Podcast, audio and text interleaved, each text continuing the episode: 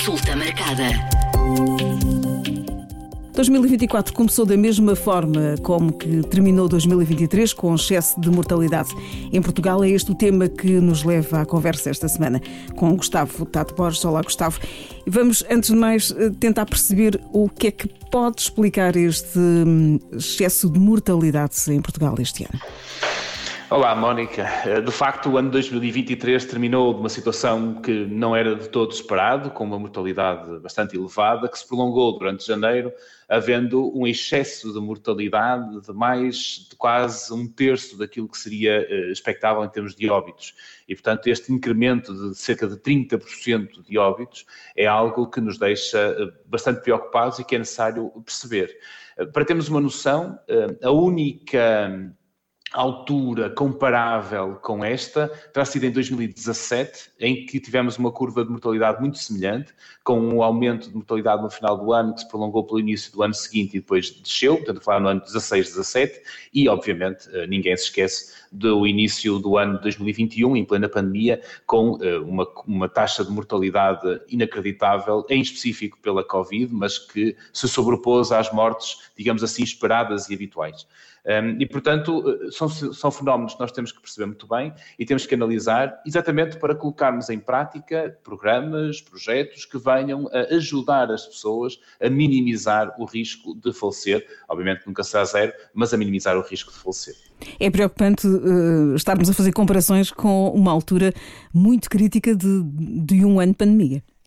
Sem dúvida, olhando para os últimos 10, 12, 14 anos, eh, é, é diria eu, assustador eh, até para qualquer um de nós, olhar para trás e perceber que 2021, numa altura extraordinária, com uma doença nova, para onde a cobertura vacinal ainda não era suficiente, porque só tínhamos começado a vacinar no Natal do ano anterior e estávamos com dificuldade em acelerar esse processo eh, que essa situação extraordinária seja também um ponto de comparação significativo para esta altura, para esta época gripal, porque mostra que este ano a mortalidade foi claramente expressiva e alguma coisa uh, tem que ser estudada, tem que ser concluída para nós podermos pôr em prática uh, uma mudança de hábitos, de respostas, de vacinação, seja o que for, para que haja uma melhoria da nossa proteção da saúde.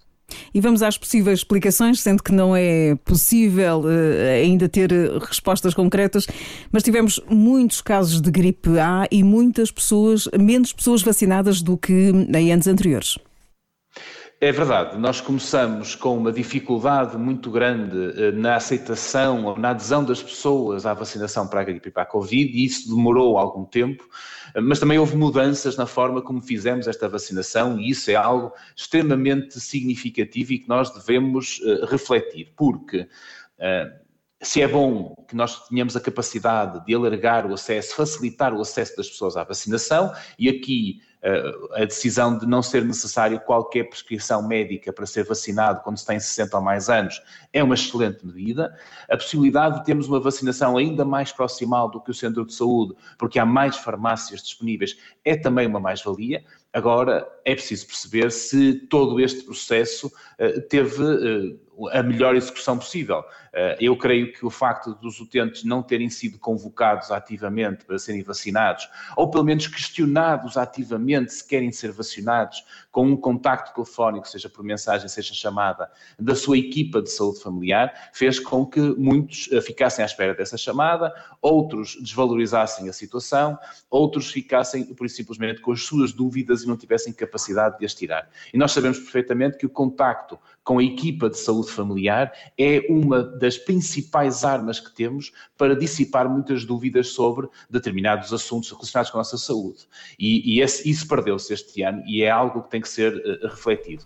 Para não falar que a campanha de vacinação decorreu toda com uma tentativa de ter uma linguagem mais. Uh, jovem, mais fresca, mais, mais até de comédia, e que a faixa etária das pessoas com 60 ou mais anos poderá não ser permeável a esse género de mensagens. E por isso eh, há aqui um conjunto de fatores que é importante também eh, divulgar, estudar e perceber para que na próxima época gripal possamos ter na mesma este alargamento da, da, do acesso, mas com uma mensagem muito mais forte, com uma mensagem muito mais eficaz e, acima de tudo, com uma proximidade com as pessoas que precisam de ser vacinadas, que é extremamente importante. Há também uma fadiga vacinal. Uh, explica aqui parte desta, desta, desta reserva dos portugueses em não se vacinarem logo. Eu diria que, em parte, sim. É verdade que nós tivemos três anos de uma intensidade de inoculações que não é habitual e mesmo antes da pandemia a cobertura vacinal para a gripe oscilava bastante e, portanto, não era uma das vacinas mais uh, queridas, entre aspas, da população portuguesa. Não é? As vacinas do PNV para as crianças têm coberturas extraordinárias e, e são uma mais-valia, já se viu o resultado prático disso, mas para os adultos uh, há aqui uma desvalorização da necessidade de ser vacinado ou não, e a gripe, que é uma doença que acontece todos os anos e que não há, uh, não há grande problema. mas a verdade é que a gripe mata, e este ano tivemos até uma uma variante da gripe A que circulou que era particularmente forte, que estava incluída na vacina uh, para a gripe, e também vimos que a maior parte das pessoas que ficaram internadas em cuidados intensivos não estava vacinada, e portanto isto é um alerta para que esta vacina volte a ter o seu papel preponderante, mas também podemos recordar que a cobertura vacinal regular para a vacina do tétano também tem valores bastante baixos. Portanto, esta vacinação que é ao longo da vida e que implica renovação, revacinação, tornar a fazer, expor-se a esta inoculação vacinal, acaba por ter menor adesão por parte da população e é preciso que os cuidados de saúde, não só a medicina geral e familiar, não é? o, o contacto com a equipa de família, mas a própria saúde pública comunique melhor, a própria DGS, agora a Direção Executiva e também o Ministério, tenham uma estratégia concertada que tenha exatamente mensagens dirigidas para estes grupos e não uh, que, uma situação que possa até ser desvalorizada por parte da população portuguesa. Falhou a forma como a campanha foi feita? Eu creio que a, que a, campanha teve falhas significativas uh, e que não foram e que foi trabalhada muito em cima da hora. Eh, se tivéssemos preparado isto com um bocadinho mais de tempo, tivesse sido divulgado de uma forma mais, talvez, séria, com alertas importantes para as pessoas mais velhas para se irem vacinar, divulgando o que é que as farmácias iam assegurar em termos de segurança, porque, por exemplo, se eu tiver uma reação adversa a uma vacina, eu preciso de ter um carrinho de emergência com profissionais treinados para me uh, socorrerem e o centro de saúde tem esses profissionais. E se calhar algumas pessoas ficaram com dúvidas se as farmácias também tinham. Era preciso explicar o que é que as farmácias passaram a fazer, passaram a ter, passaram a garantir para que as pessoas também se sentissem seguras. Então, há aqui vários pontos que devem ser melhorados para a próxima época vacinal e que têm que ser dado uh, conhecimento às pessoas. Para não falar também a própria gestão do estoque de vacinas que foi, eh, foi, foram alocadas vacinas para as farmácias e um número diferente para o centro de saúde, mas se um utente que estaria, entre aspas, adstrito à vacinação das farmácias se dirigisse ao centro de saúde, o centro de saúde deveria vaciná-lo. Mas como é que se faz a gestão de estoques? Depois se recuperam essa dose vacinal ou não? É, essa gestão também não foi tão ágil quanto podia ser e fez com que também houvesse muita dificuldade na gestão e na acomodação das pessoas quando iam vacinar num sítio onde, entre aspas, não era devido irem ser vacinados. Uma campanha então que tem que ser eh, repensada para, para a próxima época de Sem gripe. Uh, Gustavo, a, a, nossa falta de imunidade depois da pandemia também pode explicar aqui um bocadinho este excesso de mortalidade. Eu não diria a falta de imunidade, porque não há nenhum problema, entre aspas, connosco. Nós não tivemos, de facto, uma deficiência e uma capacidade menor de reagir. O que acontece é que, como não tivemos tanto contacto com alguns vírus e algumas bactérias, agentes microbiológicos no geral, nós temos uma maior. Uh,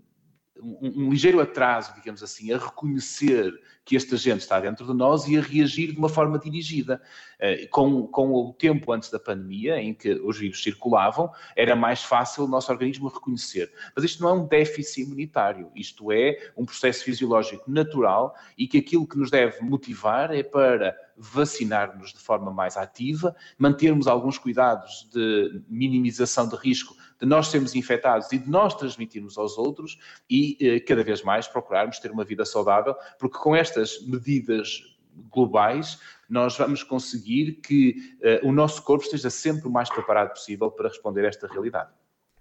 Outra das possíveis explicações, uh, será que as pessoas, uh, o facto de chegarem aos hospitais com patologias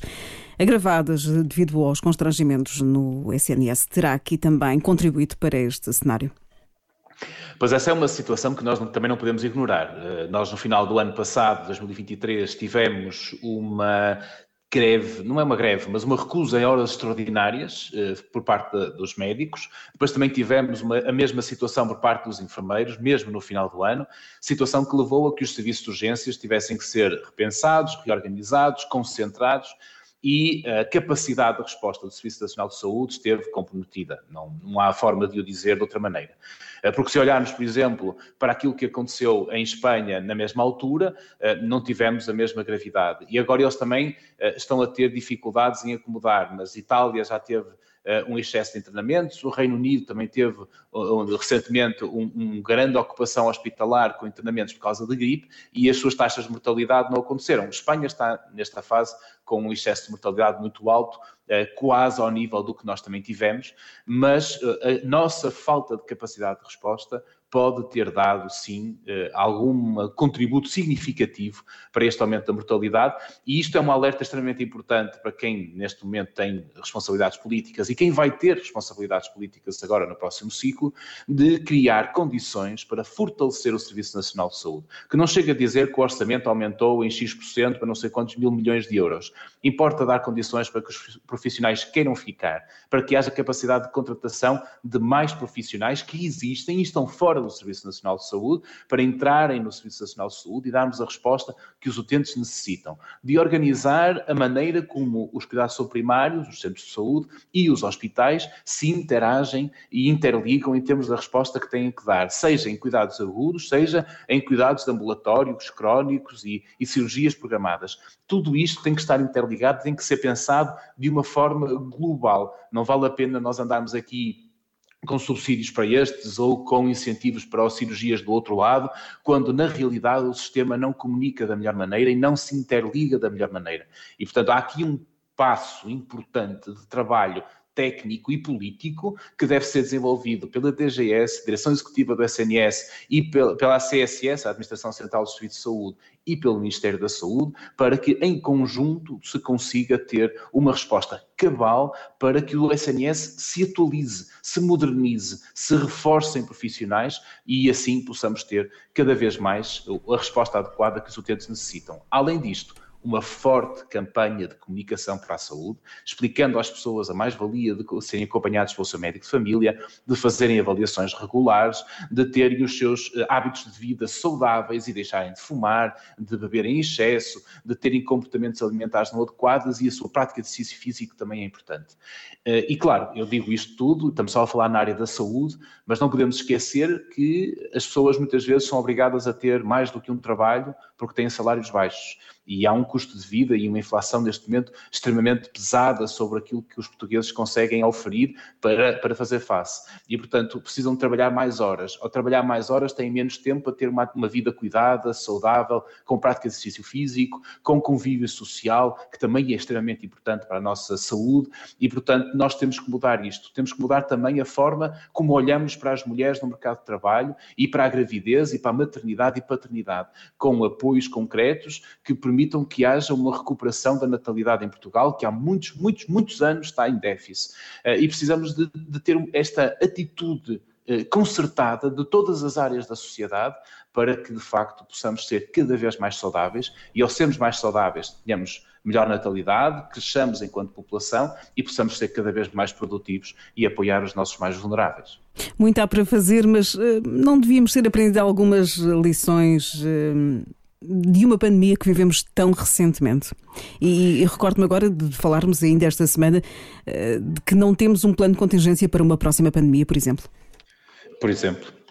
de facto, nós deveríamos ter aprendido mais coisas e, acima de tudo, eh, assumido essa aprendizagem no nosso dia a dia. E aqui temos vários níveis de, de responsabilidades. O primeiro é, é, são as nossas instâncias governativas, o Ministério da Saúde, a Direção Executiva e, e DGS, que têm que preparar o Serviço Nacional de Saúde para estar para, para estar uh, apto a responder a uma nova pandemia, que vai acontecer, sem dúvida nenhuma. Agora, nós temos que nos preparar para isto. Eu recordo que, uh, e já foi também passado na comunicação social, que a Organização Mundial da Saúde, desde 2018, fala numa possível doença X que venha a surgir e que é preciso estarmos ativamente à procura e estarmos preparados com planos de contingência. Desde 2018, estamos em 2023 e nenhum país do mundo eh, acabou por ouvir e fazer algo que, que, que, desse uma melhor preparação para estas emergências. Portanto, agora isso é uma responsabilidade dos nossos, eh, da nossa governação, de, quem tem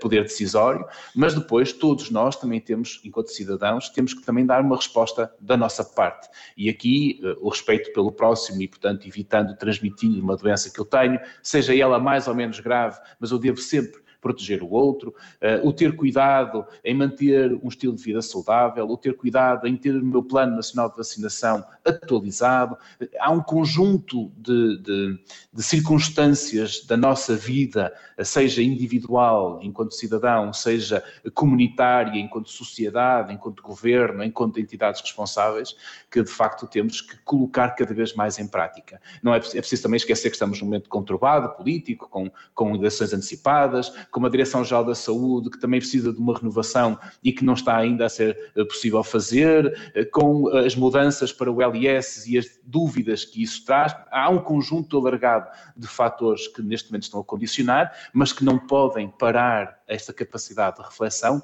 e de preparação para o futuro. Falamos esta semana sobre excesso de mortalidade em Portugal. Gustavo, nesta altura o, o, os números já estão a normalizar.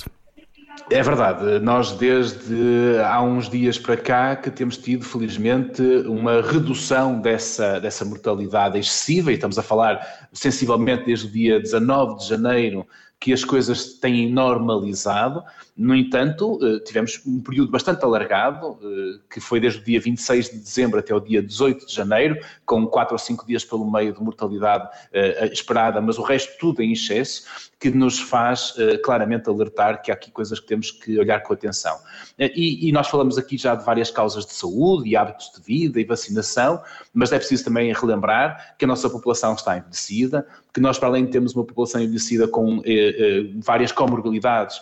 temos um parque habitacional deficitário e precisamos de cada vez mais potenciar a reabilitação das casas onde as pessoas vivem para que tenhamos uma maior proteção perante os elementos. Temos que reordenar também as nossas cidades no sentido de procurar ter espaços físicos onde as pessoas possam uh, caminhar, respirar ar puro, uh, uh, parques verdes que permitam que as pessoas também façam mais exercício físico e caminhem pelo menos uma parte do seu dia e tornar a cidade mais amiga amiga, mais móvel em termos daquilo que nós podemos uh, usufruir uh, indo de um lugar para o outro. E aqui a questão das bicicletas comunitárias, que são extremamente importantes, mas têm que ter uma ciclovia própria para proteger do trânsito, uh, o facilitar e melhorar os transportes públicos para que haja menos necessidade de utilizar o veículo próprio a ir para o trabalho e a voltar. Há um conjunto alargado de, de estratégias que de facto temos que continuar a potenciar para que cada vez mais as decisões que o cidadão toma sejam decisões em prol da sua saúde e da sua proteção. Gustavo, em jeito de conclusão, temos muitos desafios pela frente. Temos, temos muitos desafios e é importante que a comunidade, a sociedade também entenda que eles existem e que os nossos políticos e os nossos responsáveis tenham contacto com, com tudo isto e que se unam, eh, porque isto já não se trata de ser mais para a direita ou mais para a esquerda, mais para o meio, mais para cima ou mais para baixo em termos de decisões políticas. Há coisas que têm que ser transversais e por isso os políticos devem cada vez mais unir-se num desígnio nacional, que obviamente terão algumas diferenças e têm todo o direito, mas em certas áreas um desígnio nacional que venha potenciar a saúde da população. É um desafio que não vai ser resolvido brevemente, mas que cada um de nós pode dar um contributo importante e quando começarmos, e, e se começarmos hoje, melhor ainda, vamos ter resultados dessa, dessa alternativa, dessa, dessa mudança e, e desse ataque, entre aspas, a tudo aquilo que nos pode fazer mal, que é extremamente importante. Consulta marcada.